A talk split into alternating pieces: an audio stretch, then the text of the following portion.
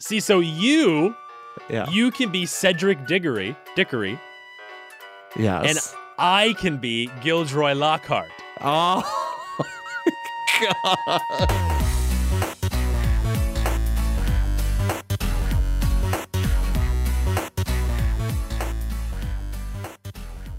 Hey guys, welcome back to another episode of Shenantics, the internet podcast that is just like hanging out with your best friends at a bar with your two good friends, MCole and Skanky.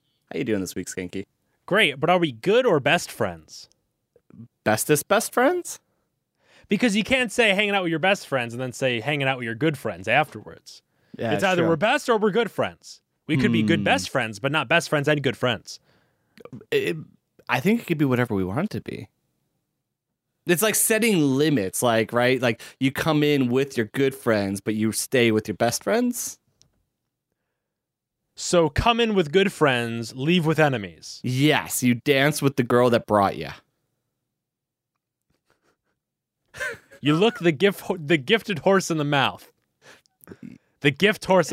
What does that even mean? I hate that expression. If you sleep with dog, if you lie with dogs, then you'll come up with fleas. Um, look at gift horse in the mouth. I believe is that I think it was based on a legal case, if I remember correctly. That like if someone were to give you a free horse that was a gift, and then you start asking questions about like the quality of the horse, right? So like you look in the mouth to inspect it, with how many teeth does it have? Can it reproduce? Is it going to make new race horses? Like what is it? And it's like Jesus, I literally just gave you a horse. Now you're going to come back and be like, how good of a horse did you gift me? I think that's what it's getting at. Oh. Yeah. It's like it's like if you had a kid, you look in the kid's mouth to see if they're ever getting teeth. Like that's how you know if it's going to be a good kid or not, right? Don't they count appendages when the kid is born? I don't know. I don't have kids, Wait, so I don't know how this all the- works. who counts the appendages? The doctor? yeah, right. Maybe I don't know. I'm called. Let's just not cry over spilt milk, okay? Because that is a weird Elvis one. has left the building. oh man, I, how long do you think you can keep going with this? I mean, I don't know. To make a long story short, it's a method to my madness. Speak of the devil, you know what? Uh, what's really great, M. Cole? yeah. What's really great, bud? I don't know. I was that was the best transition. I so wish you had a follow up. I was literally floored. I was oh, so Oh man. I, I had I had an idea and then it left you. You ever have that happen? Yeah. You know, you're like, oh, I have an idea, immediately leaves your mind. yeah. No, you're like you're like grasping for it out there. We're seeing eye to eye on this. We are, we are. So speaking of seeing eye to eye, though, um, there was some news this week with the internet's biggest video game and one that Skanky has played before, but MCole has not. Uh, Fortnite. Um, so Oh, did did did you see? Yeah, did you see what? I think it was. Yeah, it was definitely this week. Did you see what uh what happened this week in Fortnite? No. There was a limited time event with a new, very well known character making a Oh, guest appearance. That was this week? Right. Doesn't it feel like it was ages ago? That does not feel like this week. Yeah, that was. I'm pretty sure it was this week, or we forgot to talk about it last week on the podcast. Um, but yeah, no. So uh, Marvel and Epic, which is the creators of Fortnite, did a crossover promotion that in Fortnite, um, was it Thanos? Is that the character's name? Thanos, yes. Yeah, Thanos from um, Avengers Infinity War was a playable character in Fortnite. And then I believe like he had his own abilities and stuff like that. But to become Thanos, he had to con- uh, collect like, was it the Infinity Gems or whatever they are across the map to get your Uh-huh. gauntlet thing and, um, and, and, play as Thanos. And then they they had like balancing changes because he was super OP at first, and then they nerfed him and then they like made him re OP. Um so it's kind of interesting. But uh it was did did you get a chance to play that this week at all or no? No. Yeah, because neither of us are really big Fortnite people, which is kind of funny because everyone else in the world is a big Fortnite person, and then you play Stardew Valley and I play RimWorld, and we're just completely Dude, missing I the just, boat. Like, ah, we had a discussion today on my stream about Fortnite again. okay, And I just, I, part of me understands it. Like we talk about this all the time, but I just I still don't get it. I don't get the craze. Okay, so can I fill you in a little bit? Yes. Can I educate you? Well, I know that it's popular because it's free to play and you know it's easy access See, I, and all that. I so but I like the like there's there's a there's such a addiction it seems. There's like a I don't know, it's like this community of people who play Fortnite is so empowered mm-hmm. and that it just keeps going.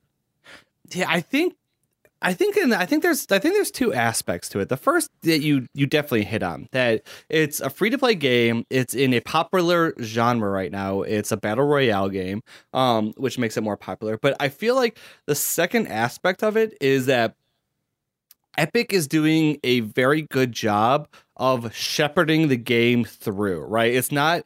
I feel like they're not killing momentum for the game by fighting against it. Like they're kind of embracing what the community does. They are seeding it with interesting things that give people a reason to get excited about it week after week.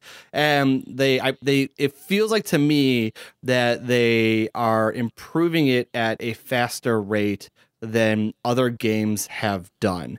Um and I feel like to rewind it like to kind of go a different way for a second is I feel like there was a lot of other games in the battle royale area that they when you look at it the developers they felt kind of full of themselves to a point or like that they that the gamers owed them something right? Like PUBG like comes out like yeah we're we're top dog. We basically you know invented the battle royale genre in Arma 3 and you know we kind of helped it with like we worked on the H1Z1 part of battle royale but like now we're like releasing our own we're great we're awesome um H1Z1 it also kind of felt like it had its own thing where Epic feels like they're embracing a lot of what the community does and says like no you guys are what make H or not make H1 or, are what make Fortnite great and Each one.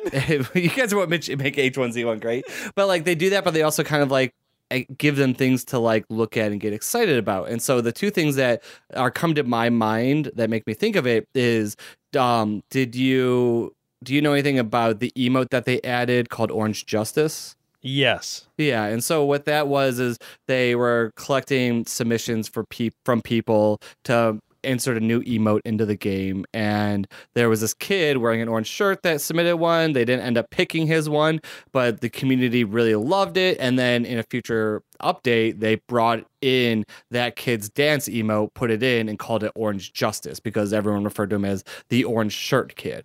Um two things that have happened in updates to the game is they you know they put in uh was it two or three weeks ago i think it was three weeks ago when they had like the like comet meteor thing flying across the sky which then led into a future update where it you know landed into the map and then it changed some things in the map. This week a random hatch has appeared um, somewhere in the map. So it's kind of like they're doing a good job of feeding in to give people at least something to be excited about to kind of keep the game popular and up top. Um, and so I think that works out. But I think the second thing is like what you said, like if you you get a community where you have enough spokespeople that it just kind of perpetually pushes forward because the, the spokespeople have trusted followers that they go, Oh, you love Fortnite, then we also love Fortnite. And then they tell their friends that they love Fortnite. And then that kind of creates this like you know wrecking ball moving forward momentum that is very difficult to stop. The second thing is that I believe Fortnite was out on Xbox One, bef- the battle royale version was out on Xbox One before even PUBG was out on Xbox One. So they also did a very good job that they released the battle royale Fortnite and then got it on as many platforms as they could. So then you have people that don't have PCs, but they have consoles, and it's like, oh, Battle Royale. I hear people like Fortnite, and they were able to play it, right? So they kind of did a good job of seizing momentum at the time that it was, in my opinion, at least. So, They did a good job. I'll give them that. yeah. So I'll give them that. Yeah, I, I feel like, and I think then they also added. I, I think there's two other things. Is that they had the benefit of having cartoony graphics compared to more realist, realistic graphics like PUBG, and I, it just based on nothing other than my gut feeling. I I feel like people tend to take onto those more, right? They like they they might tend to like those more, or they feel more comfortable playing a well, what is ultimately a violent game. They they feel more comfortable playing it when it has the cartoony graphics compared to the more realistic graphics, um, which which really helped them. But uh, I forgot what the second one I was gonna say. But speaking of escaping thoughts, but I feel like that part of that kind of helped them out a bit too. So So what I will say is that um, you know, Fortnite is an interesting case because it didn't get popular when it released, mm-hmm. like the battle royale mode. It Mhm. got popular like midway through it being released in some way. yeah. so, you know, for Com, Lawbreakers still has a chance. Yeah, I mean, Com loves Com is Com is the big torchbearer for lawbreakers. Wouldn't I it be mean, he- great yeah, if we find out that he leader. works for them? Like, just randomly Actually, find out. that wouldn't be great like- because we'd have to have a discussion. he has a, he's a double agent. He's just like totally, totally was. Guys, play Hold on, I'm Lawbreakers, please. yeah, please. Oh my! God. Have you actually looked up the stats for Lawbreakers? No, I have not. I've actually I've never even seen Lawbreakers gameplay. I don't think I've seen anything other. I don't think I've seen anything related to Lawbreakers other than the name, and I know And the they made meme. a, a huge marketing push with Twitch streamers when they were getting released. That's all I know. So, guess for me. Guess for me what the 24 hour peak amount of players is for Lawbreakers. like that it ever peaked out at In- like the no, no, no, no. For the sorry, for the past like 12 hours. Oh, for the t- past twelve hours. Oh, Past 12 hours, what is the 24 hour peak of players on Lawbreakers? see, I don't. I like my gut wants to say like two thousand. Okay. but I don't know where I would be on the range. Like I don't know what the various games usually come out as of being where their peak numbers are. okay. So you're gonna are you gonna say it's 2,000? You think? I'm, I'm gonna go. So I'm gonna go two thousand. okay. Well, it's 17. Jesus Christ! That means there's been 17 people playing it at the highest point in the last 12 hours. Yes. And this is a Saturday that we're recording it, so that means like from Friday night until oh no, not even like Saturday morning through Saturday afternoon. That 17 people are playing concurrently. which is a lot because the last 30 days the average amount of players is three and a half Oh, that is painful. Man, Con's doing work if he got 17 people playing today. I, Um, he's really pushing the game He's really pushing the game. they had a gain of one average player in march because of com thankfully Have they Wow, that is crazy.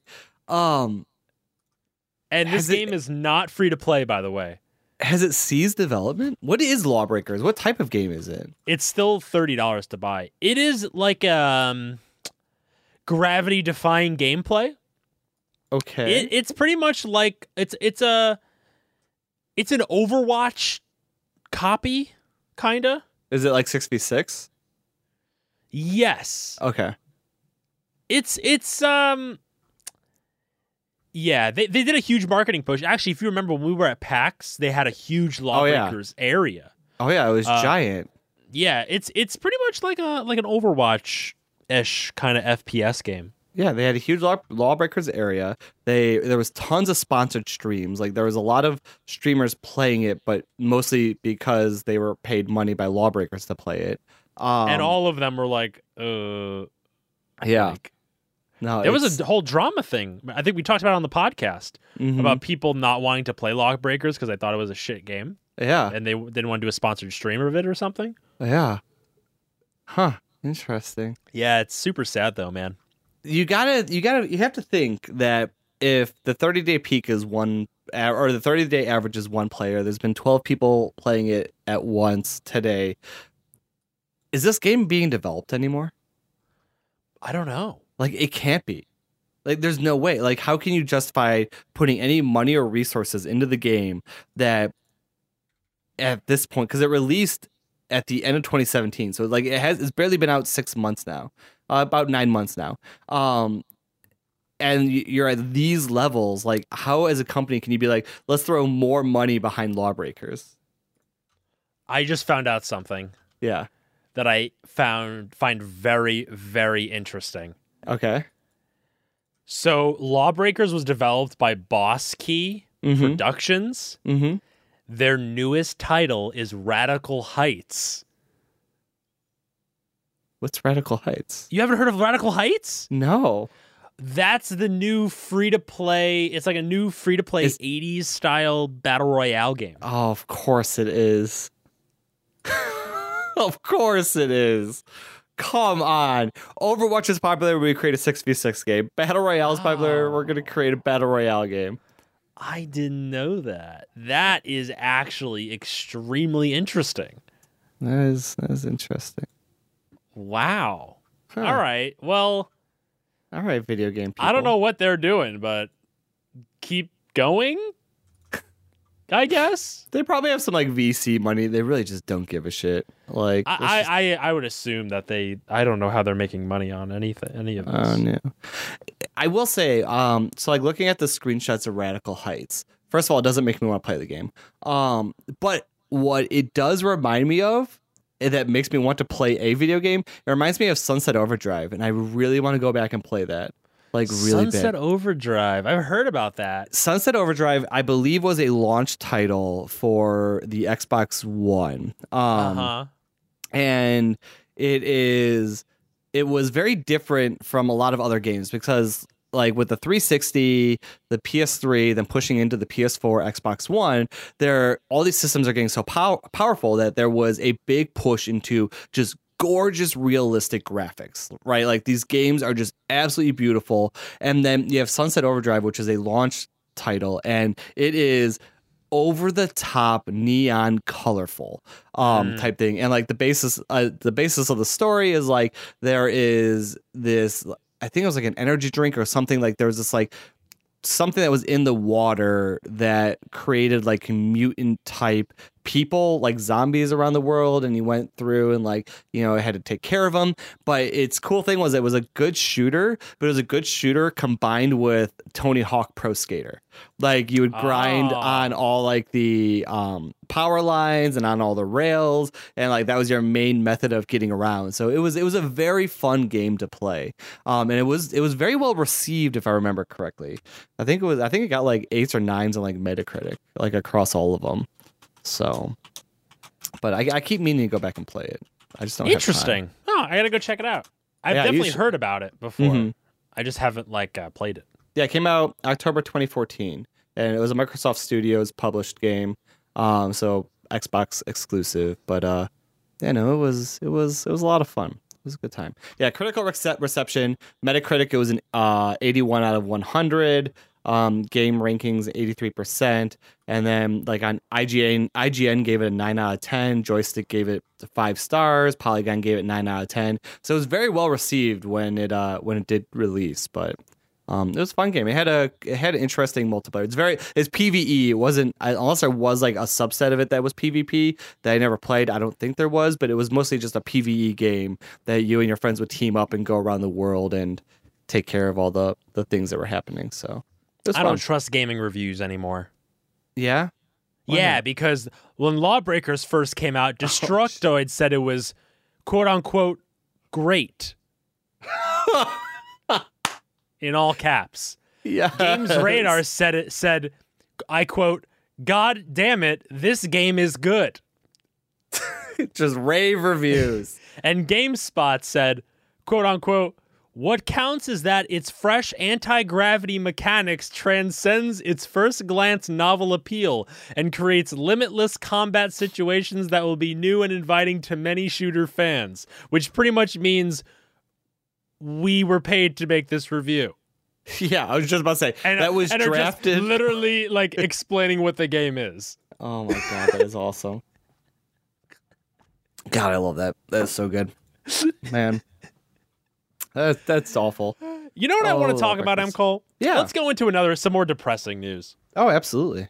I love depressing news. Mm-hmm. Let's talk about Twitch. We should have like a an intro whenever we have to talk about Twitch. Yeah, which is funny because when we started the podcast, it was predominantly about Twitch, and now we've shifted over to a if something comes up, we talk about Twitch. Yeah, pretty much. so which is And good. which Something's is good. always seems to be coming up. Yeah. What what is it this week? This week, I sent you a, a little uh, blog thing a couple days Oh, ago in the DMs Mm-hmm. about uh, Twitch's thing now that they are going to be removing the channel feed and pulse from the website over the next three months or so. One to two long, one to two month long process. They say. Yeah. Um, and this Why- also coincided with something interesting. All right. real quick before Yeah, the, yeah, yeah. before the Okay, okay, coinciding, okay. what is channel feed and pulse for those that don't know? Okay, I don't know.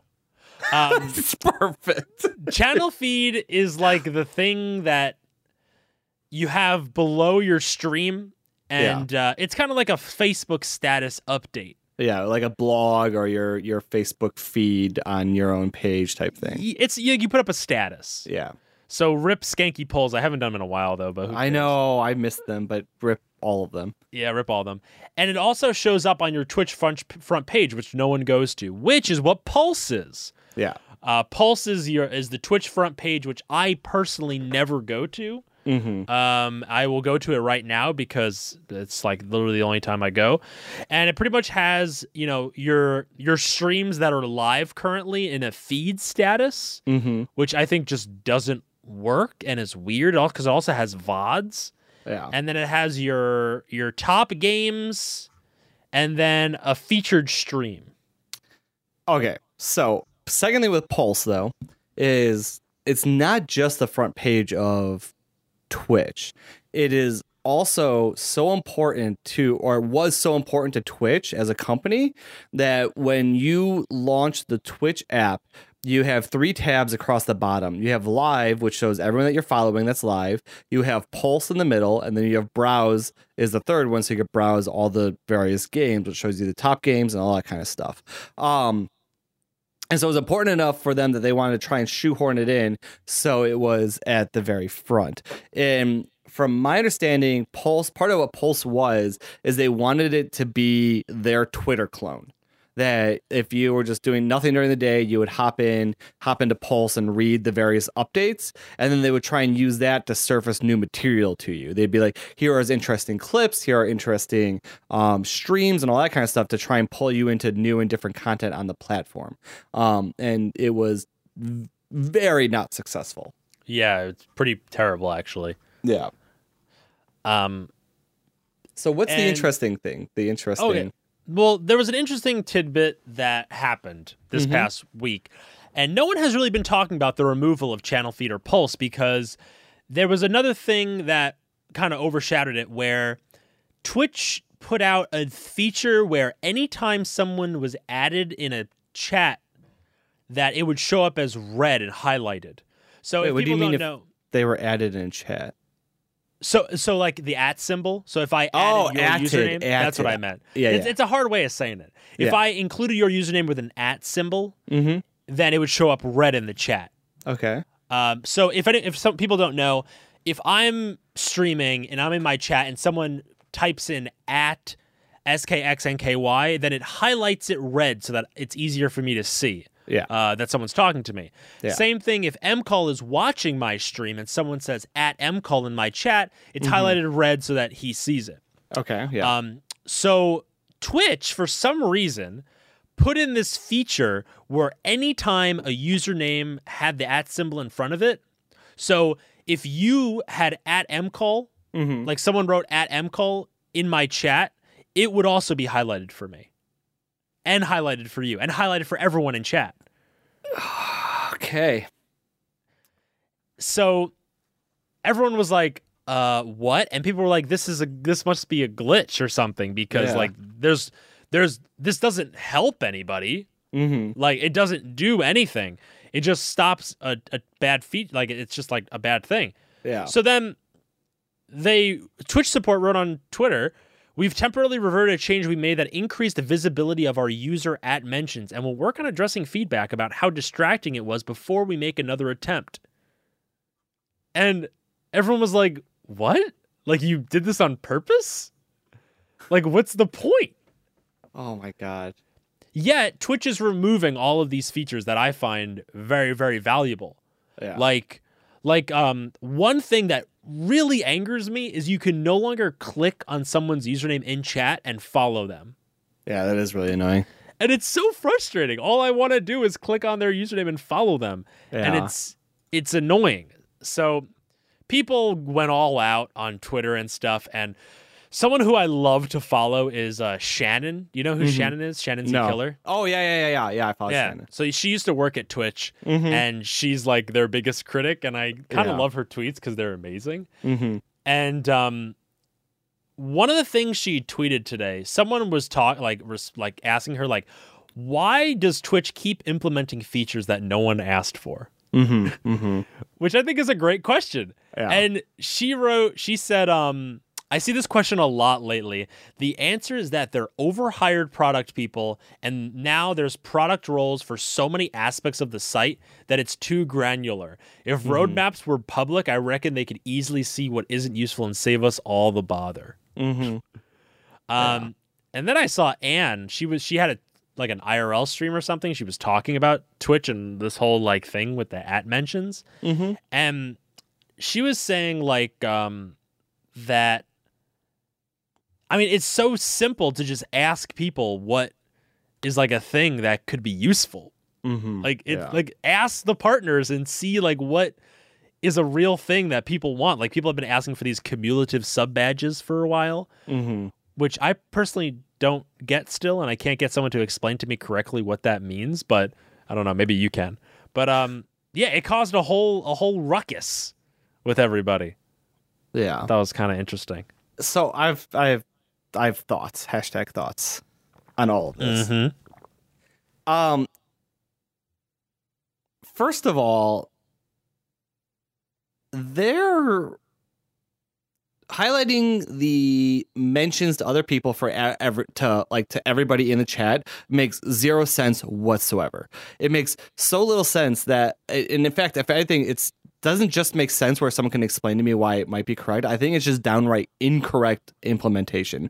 Um, because if you look at Twitter and you look at at mentions, it they become a conversation between two people, right? And it might be interested to hop in and see what the conversation is, but most of the time, if I don't care, then I can remove myself from it. And if anything, they should have decreased visibility to me, right? It's not someone saying, Here, I want to make a statement to everyone. It's someone saying that this isn't applicable to everybody, but it's very applicable to this one person.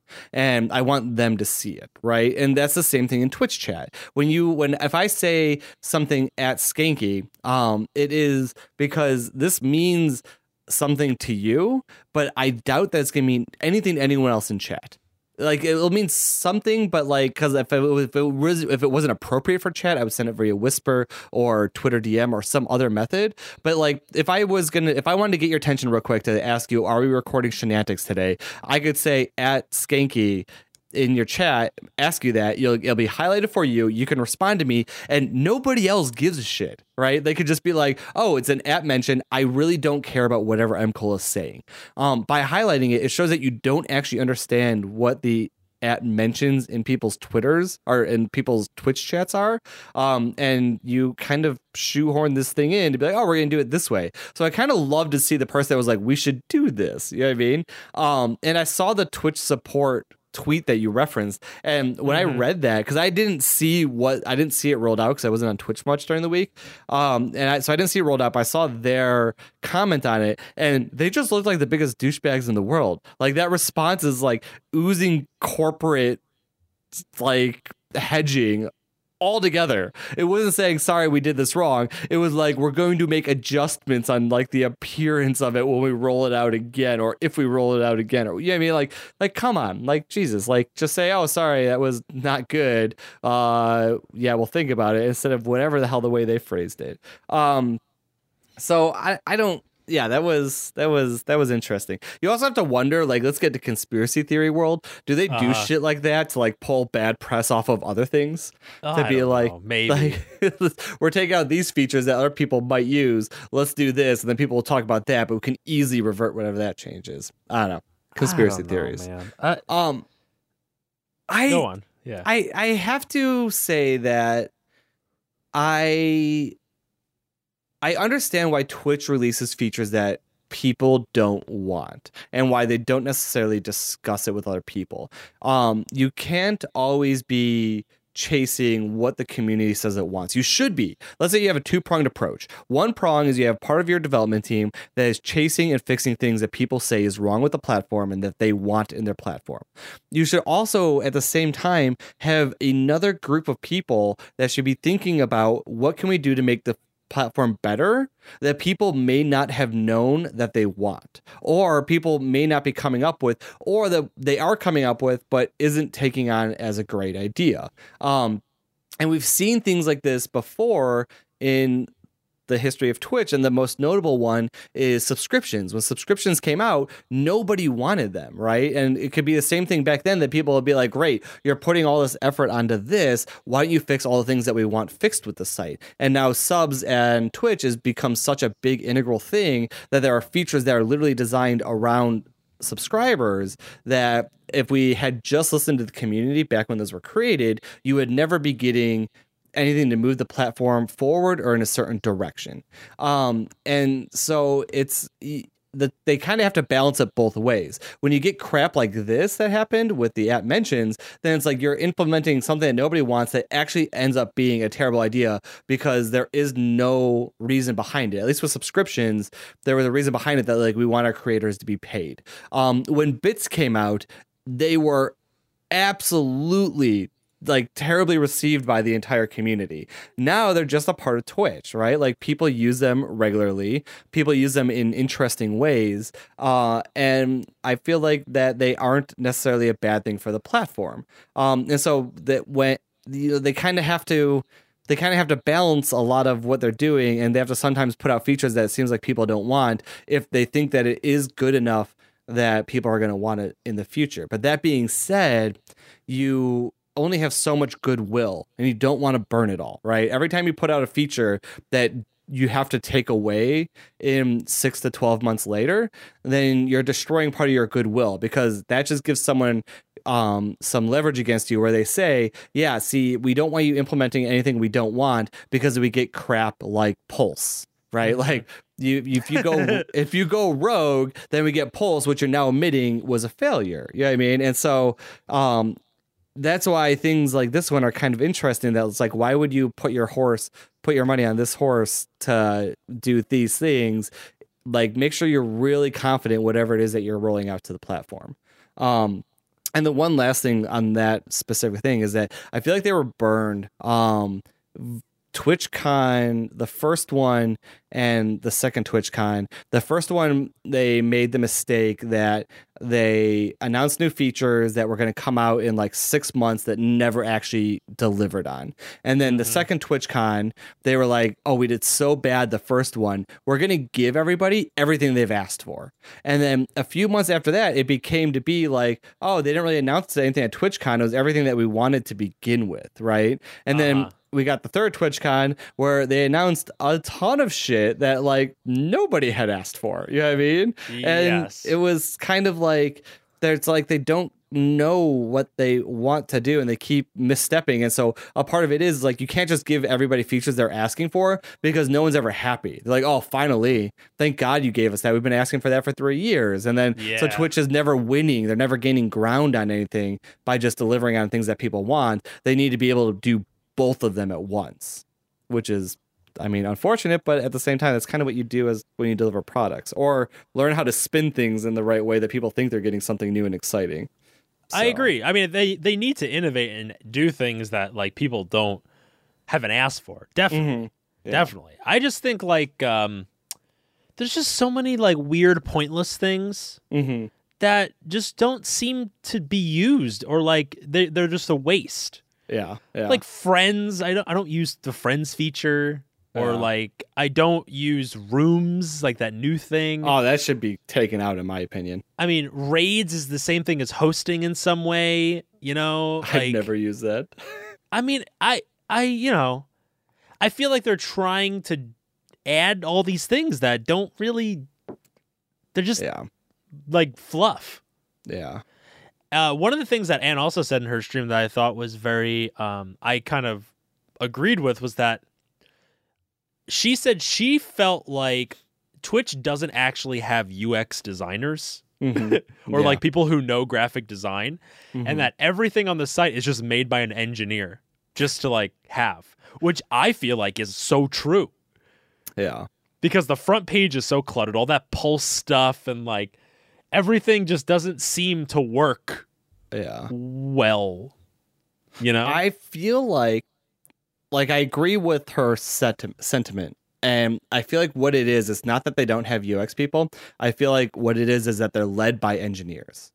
And Mm. so even if you have UX people, because my guess, if I worked as at Twitch and I was a UX person, I would hate seeing Anne stream because or seeing her say that on her stream because I'd be like, oh my gosh, there is a group of us that are trying to do that. And we realize that's not perfect, but like you don't understand we're fighting an uphill battle. And I just can't imagine that the company is so obtuse that they're like, we don't need UX at all. My guess is that they hire UX designers, but everything they try and push forward gets cut by the, the upper level management when it gets to them. They're like, oh no, no, no front page we need to have this this and this. Like no but you don't understand it doesn't work well like that. Like no no it'll work fine. You know what i mean? And it's just it uh i feel like it tends to go to the wayside. I dated a i was dating a girl for a little bit that was doing uh ux design um out of chicago for websites.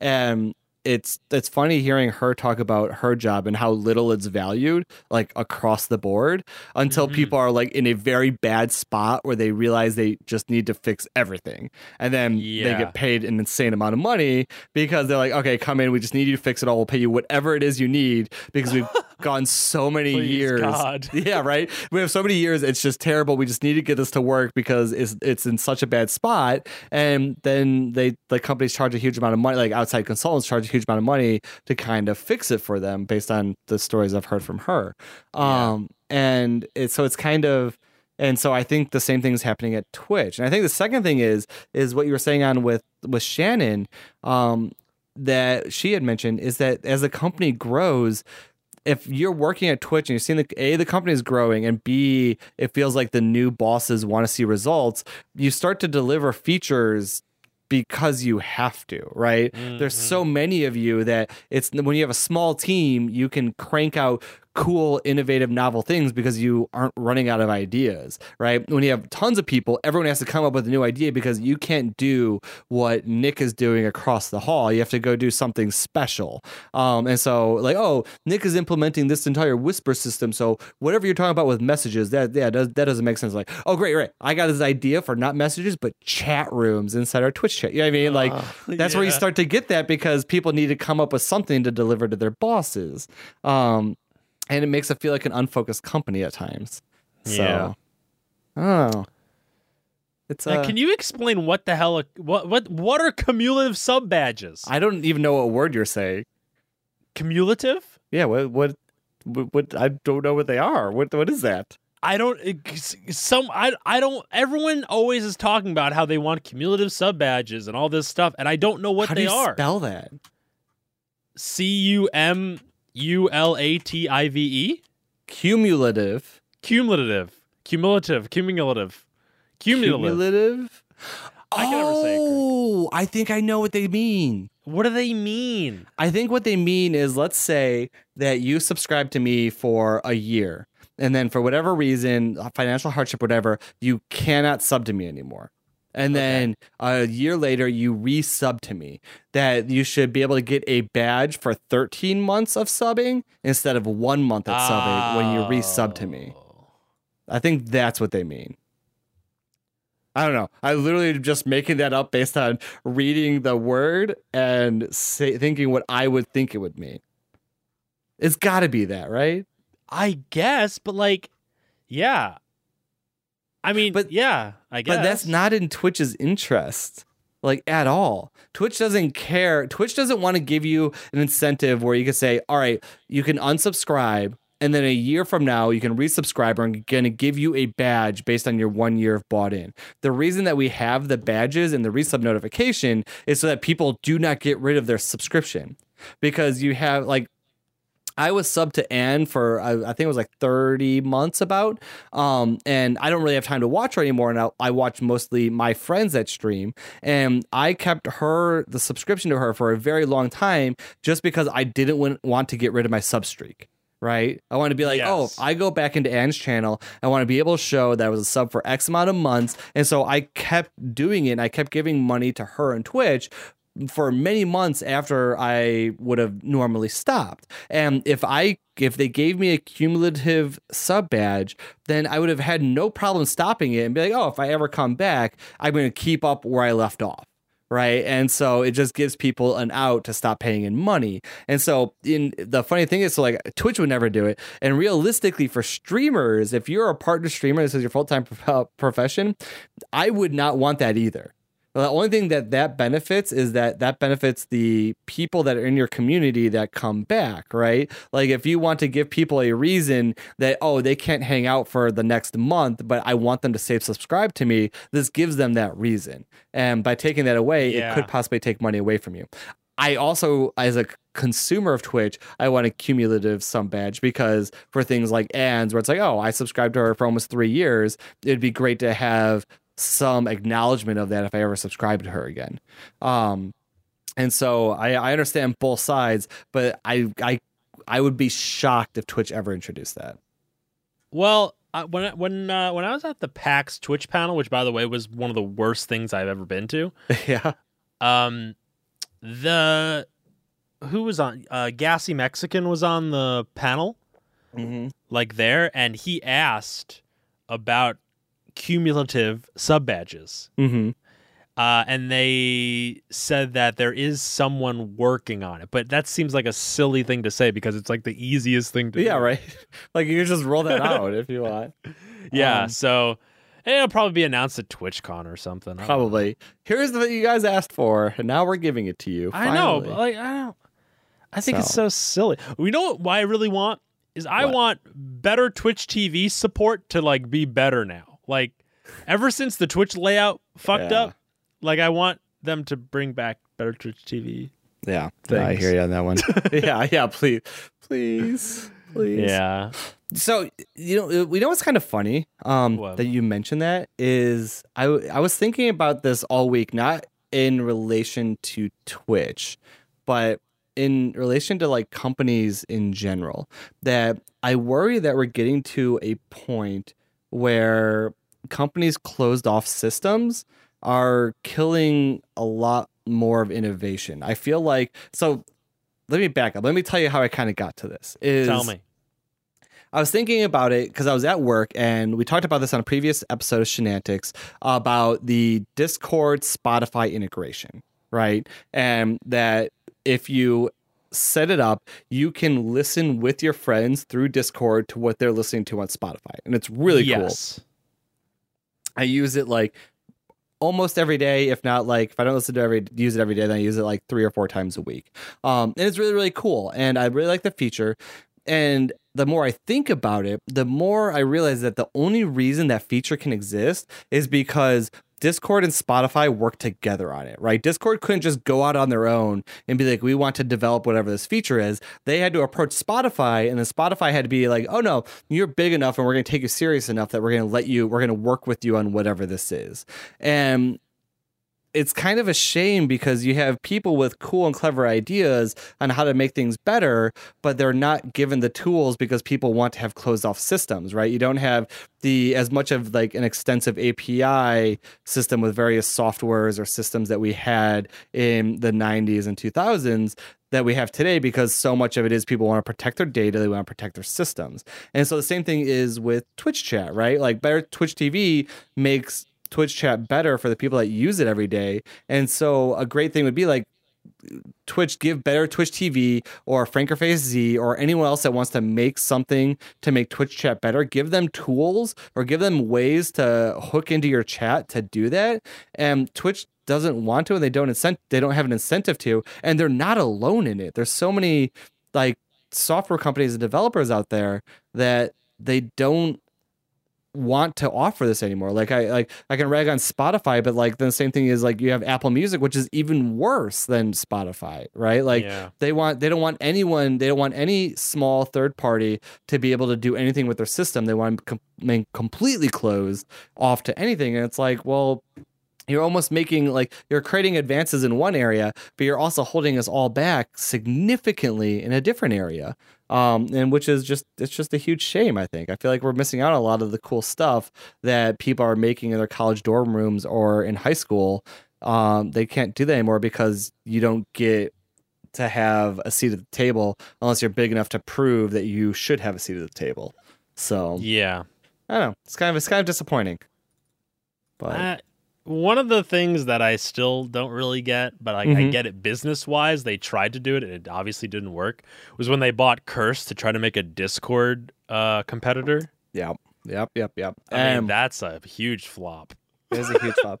It's uh, it's interesting because it's on it's on both sides, and a lot of people were making the argument when they bought Curse that they weren't doing it for the Discord aspect alone. Who knows if they were or they weren't? Because Curse offers a lot of stuff outside of that, right? Um, their Twitch client that is also a Discord replacement client has great support for mods like for mods of games like um or UI enhancement for Minecraft or WoW or any other game that you play that Yes. supports it.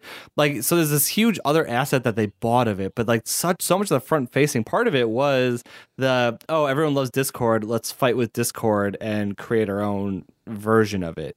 Um speaking of Shannon, I I think it was 8 months ago um with Twitch and Curse, one thing that they did which was super shitty on Twitch's part is they abruptly discontinued support for the Curse web login. So, like, if you want to go and if you don't want to install Discord on a computer, you can go to discordapp.com and log in and have a 90% of the Discord experience through there. You can go on your servers, chat with people, have DMs, and all that kind of stuff. Um, and the Curse client, the Twitch client, had the same thing, and then they abruptly got rid of it, which is a pretty shitty thing to do because they also convinced a lot of partners to move their entire community from Discord over to Curse. And so you kind of take away this giant feature. And the reason why I think it was a huge misstep for them is I use Discord through the web interface 90% of the time now because if I want to get on Discord at work, I need to do it through the web interface. I'm not going to install the Discord app on my work computer. Um, Mhm. And so, for that reason alone, using a curse chat room or a curse server is a non-starter for me. There's I, I can't do it because I can't use it if I want to get if I want to get in touch with somebody at work. Um, and so, in my opinion, that means like it was just that's a very bad execution on something. Not only did they fail when they bought Curse to have the Curse client to replace Discord, now you're like, oh, I don't want to develop uh, any more development resources to it. So let's start cutting features that people might actually use in it and that our Mhm. competitors offer, which is just, I think that's just super shitty. I think it's so silly. I mean, if if Twitch and Discord just teamed up more Mhm. and like didn't, you know, Yeah. I- like you don't have to buy Discord, just like you know, work with one another yeah.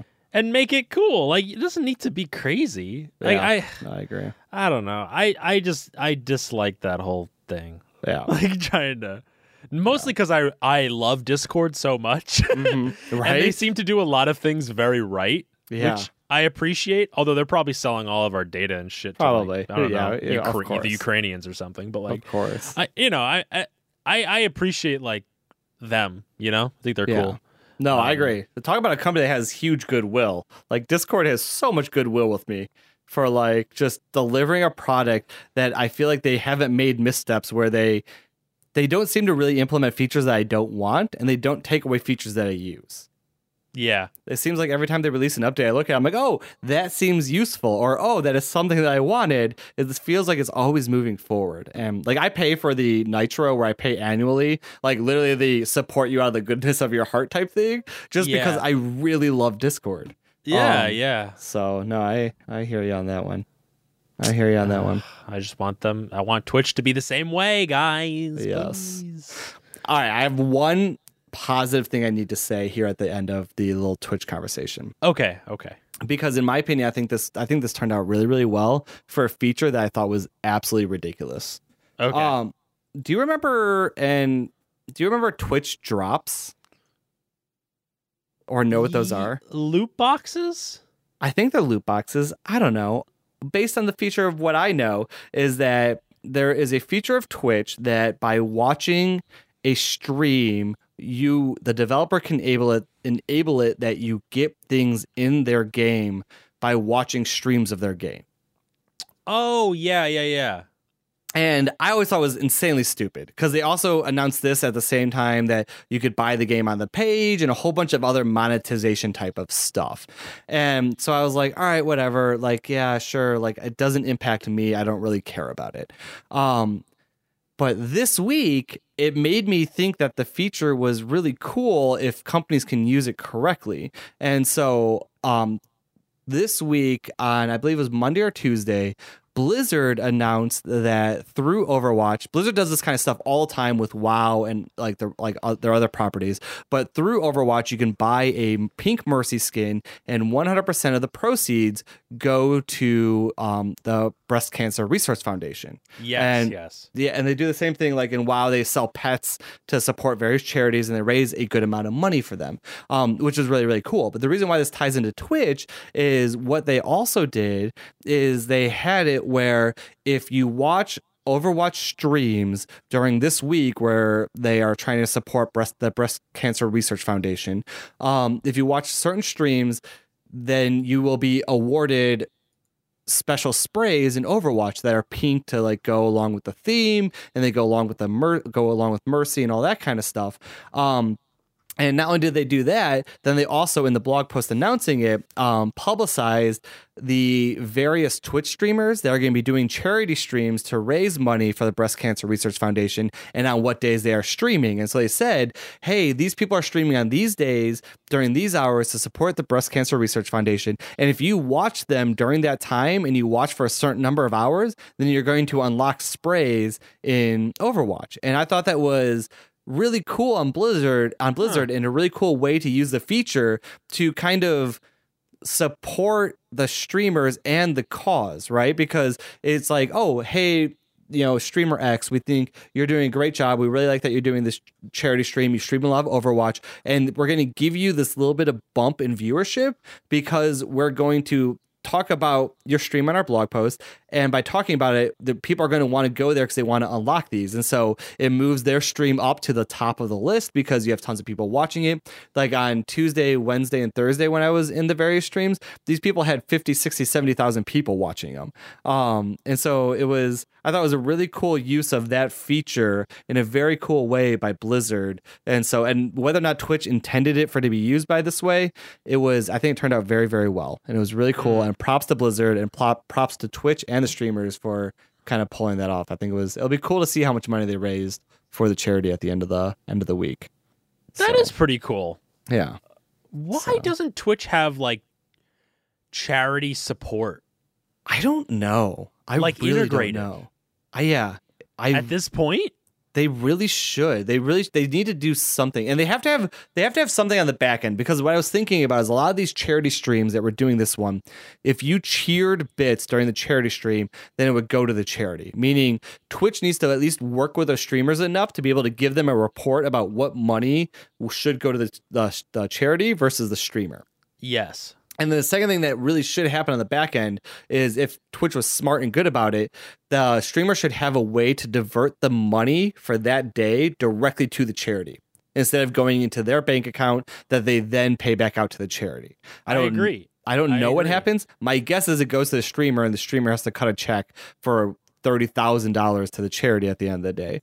Um, but I agree with you, especially because at the two times during a year at least during TwitchCon, they love to talk about how much is given to charity by streamers. And in their year-end review, Twitch always talks about X amount of dollars was given to charity in whatever the year was. In 2017, they gave you know two million dollars was raised for charity through um, Games Done Quick and Guardian Con and all this kind of stuff. And they love to talk about it, and it doesn't. From what I can tell, it doesn't seem like they have a big support end on the Twitch side of things to support these charity efforts, which they should. I agree. Yeah, it's silly. It really It is, is silly really at this point.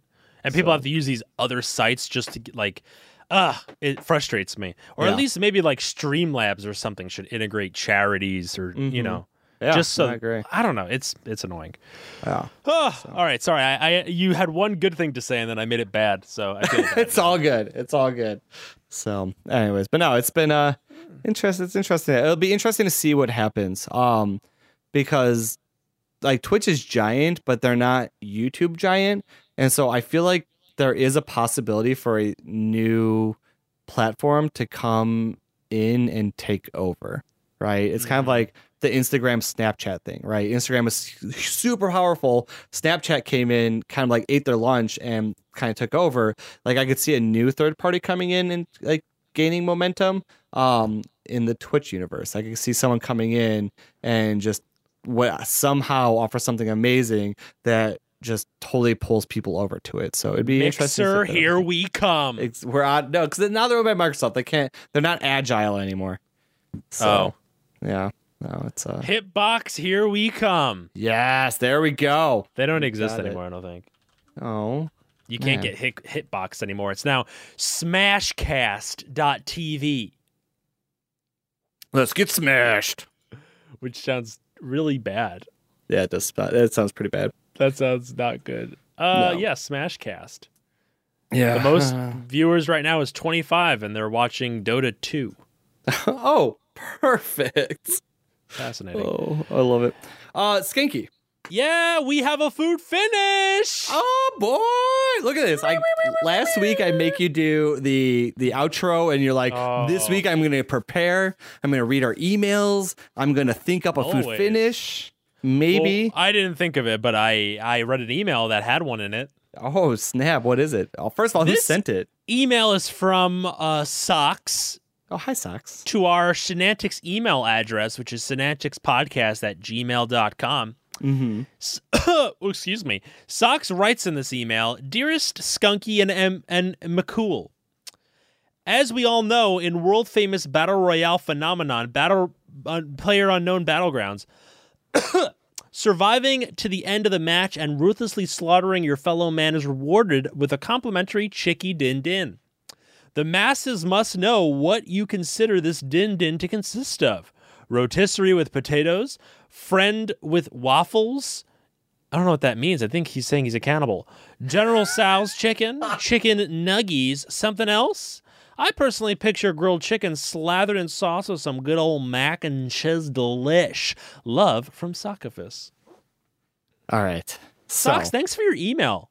Thank you, Socks. I appreciate it. And if any of you guys have an, an email that you want to send to us, shenanticspodcast at gmail.com or twitter.com slash shenanticspod if it's going to fit in 280 characters or less. Wonderful. Wonderful. Perfect. All right. So, you know, one thing I think that's really funny is hearing that. I, I didn't have to think about it because I already have like it in my mind of what the PUBG chicken dinner is. Okay. Like, like just because you hear it so often, like like people would tweet out, like you would tweet out, you like you would be like, oh, we got a few chicken dinners tonight, or we're gonna play PUBG and we want to get chicken dinner, and so like just hearing it enough, like my mind started to like zone in on what this chicken dinner is, and for me. It is definitely like a country fried chicken, mashed potatoes, and gravy over the entire thing. Mm, yeah, okay. You know where they take like the double chicken breast and like they like like flatten it out so it's like the thing is like as giant as like a plate or a pan, almost like Yes, a country fried yes. steak. Like that is the chicken I see with just mashed potatoes. And it's got like the lighter color gravy, like a little bit of like like a whiter color, not so much as like the dark brown color, just smothered over the entire thing. Some seasoning on Oh. top. Oh man, I'm hungry. That sounds good. Wait, fried? Yeah, fried. Fried. Okay. Because I have a thought. I I think of it as like a like a like a full chicken. Oh, Full chicken. Oh. Uh, I guess like a rotisserie, maybe. yeah. I'd say, or baked. Like you know, you know what I mean. Like you have Yeah. the legs and the wings, and it's just covered in gravy, but no sides, just the chicken. Oh wow. Okay, I like that. Interesting. And like you know how like they have like little pom pom things that you put on the ends Yeah. of the leg. That's that's what I think of. That's what I think of when I think of a chicken dinner. Skanky goes with the fancy dressed up chicken. like I'm yeah, here for yeah, a of course, party. always. That That that awesome. chicken better be wearing a bow tie. That is awesome. Yeah, if we that's my chicken. if we were to talk about what my chicken dinner would be, it's chicken nuggets. Like I would have, like I really go to the freezer and pull them out. Like that. If I had to, if if you said I gave, like if I won PUBG and I was like, Skanky, we're having a chicken dinner, and I had to make the chicken dinner, it's like Dino nuggets in the in the oven and ketchup. like that's what it's gonna be. I'm sorry, but That's uh, okay. I think I would go with fried chicken, mhm. um, mac and cheese, mashed potatoes. That's like the trifecta. yeah. That is like oh, a- that is and, so and gravy. I mean, that just sounds so good to That me. sounds amazing. That sounds so freaking good. Oh man, damn, that's awesome. Um, that is really good. One last thing. This is this is, I find is really interesting. Is I have a I have an interesting tangent on this and a little bit of a story of my my feelings about things. Okay. Um, last night I watched the. Have you watched the? Have we talked about this? I don't know if we have. Have you watched the um David Letterman series, My Next Guest on Netflix? yeah, I've heard about that. Yeah. it's it's pretty interesting. So like he talks to famous people that you would kill to get an interview with, like um, President Obama, uh, Jay Z, George Clooney. Um, the one that is coming to my mind, what I watched yesterday, was with Tina Fey. And first Ah, of all, Tina. I, I I adore Tina Fey so much so that I messaged someone on Tinder uh, two nights ago, um, and because I thought she had a funny profile, and it ended up being a Thirty Rock quote, and I was like, well, it makes sense. Me and Tina Fey are soulmates, so of course I would Ah, okay. But but no, so the reason why I want, I want to bring it up is um so David Letterman was asking uh Tina Fey what what he should what food he should get if he was visiting Chicago. And he was talking about deep dish, and he's like, I don't know. He's like, I'm not a big fan of deep dish, but like, what's like the deep dish place you'd recommend? And she was talking about like, um, she would recommend maybe Gino's East, and then she corrected it to Lou Malnati's, which she's also correct because Lou Malnati's is the best in my opinion. Um, but she ultimately ended on that he should go to this Greek restaurant that serves like this roasted chicken on the top of like these steak fries, and it's just like Uh-huh. all like the chicken grease and like this lemon, like it's like a lemon seasoned on it, like just all drips down out of the fries and like just sitting there like in a pile of oil. And um, so that she's telling him about it, and then he cuts over to he's in Chicago and he's ordering it at the place that she said to get it. I think it was called Athena's, um, a Greek restaurant, and uh, it's it's just it's the thing I kept thinking about is I was like, man, I would have hated to be in Tina Fey's situation because you're sitting there with David Letterman and off the cuff comes up with a question of what should I get in Chicago? I would give him an answer because you have to. You're sitting on a stage in front of hundreds of people. But you have to give him some exactly. And you know what I do? I would give him an answer and then I would spend the next three months kicking my kicking myself that I didn't give him a better answer. I'd be like, oh, yeah. I cannot believe I told him to go there. He should have gone here. Like, man, if I had a chance to prepare, I create this giant list of all these great things, and ah, I would have never told him to go to that place. Yeah. But uh, yeah. So, um, well, yeah, don't just- ask me where to go in New York. Yeah, right. Or if you do, give you like a six month lead time so you can Yeah, give me sure. give me some time to think about it. Because all the second thing was she hasn't she hasn't been there in how many years. So like as far as she knows, is it even good anymore? like Yeah, is this like- even exist? exactly. let, let me follow up on it and make sure it's good. So, um, I have one more thing I need to ask you about real quick. Do you have time Yes. for one more mini topic? Sure. And this just reminded me of it that, that what we just talked about. Um, so there was a very interesting conversation in my stream today. Um, Oh, that you played you played a, a minor to a major role in.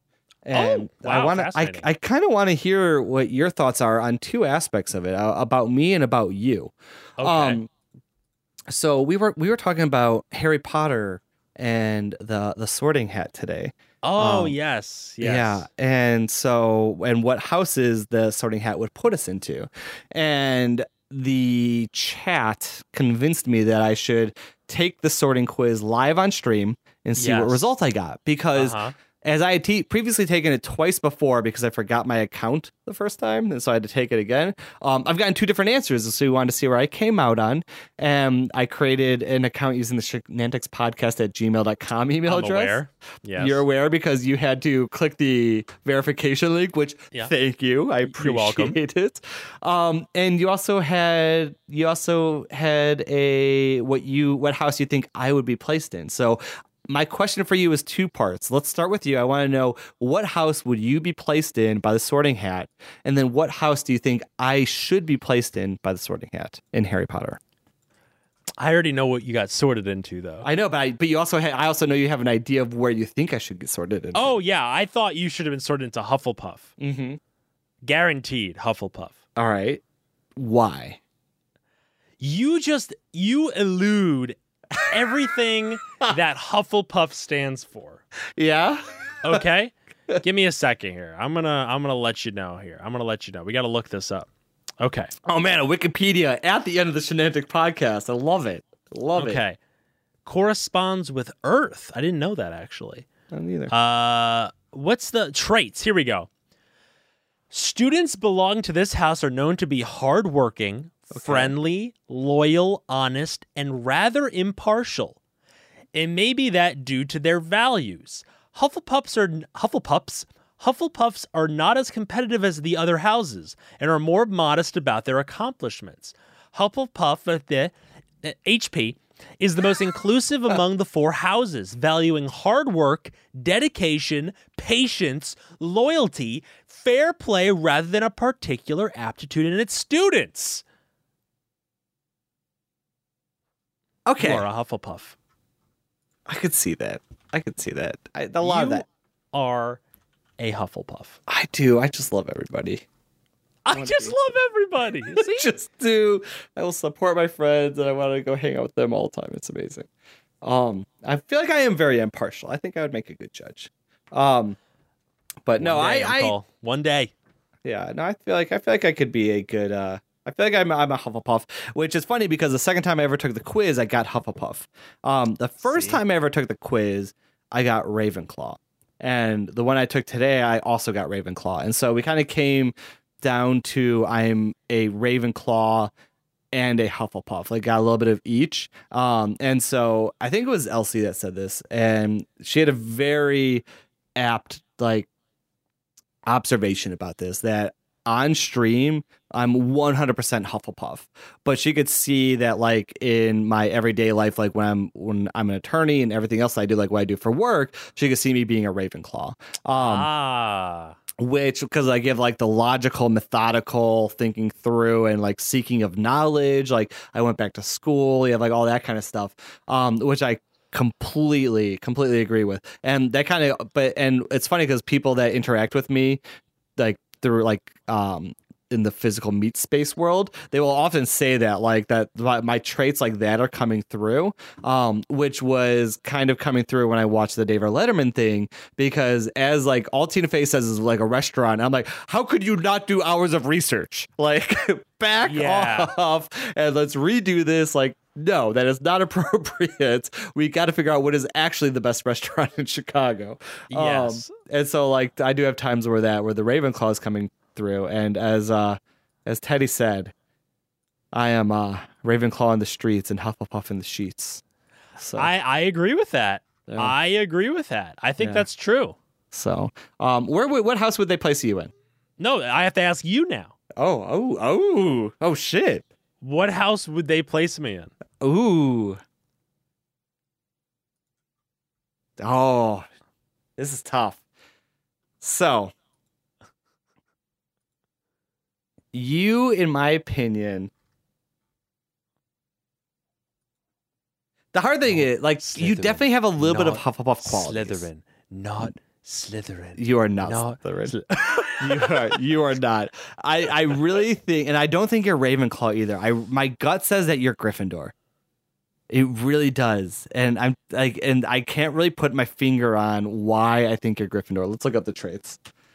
You're definitely up the trait. you're, you're def- definitely Gryffindor. Do you know what I've been sorted into or no? I have no idea.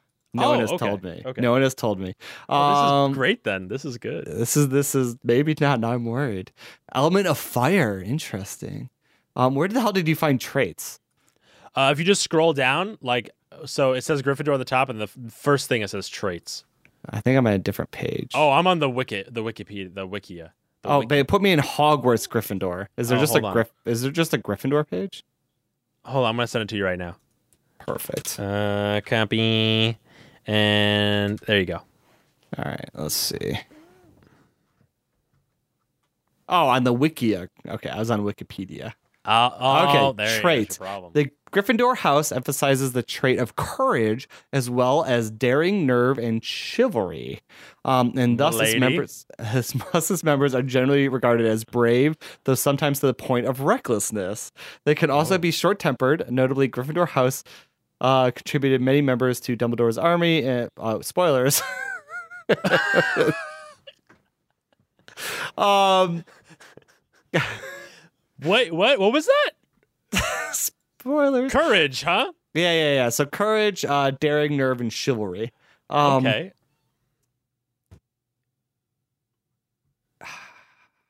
What's Ravenclaw? What's a Ravenclaw? I really don't think you are. I tried. I like for my, whatever reason, my gut says Gryffindor.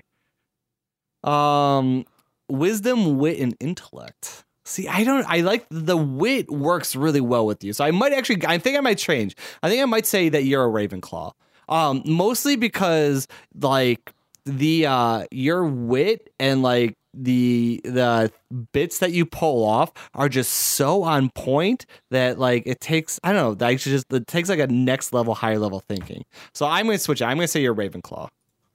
Wow, that's so nice of you. All the nice things you said. Yeah, yeah. Where are I was actually sort of into Ravenclaw.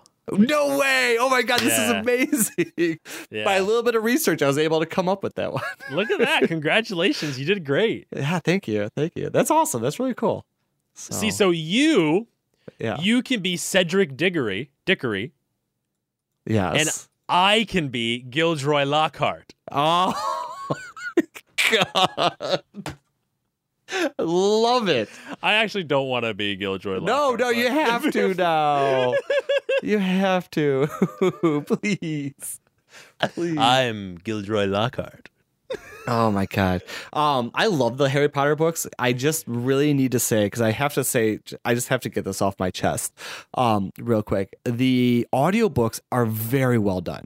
Very very well done. They're Really? they're oh they're amazing they're like they are the way who is it? I forget what his name is. Who does the audiobooks?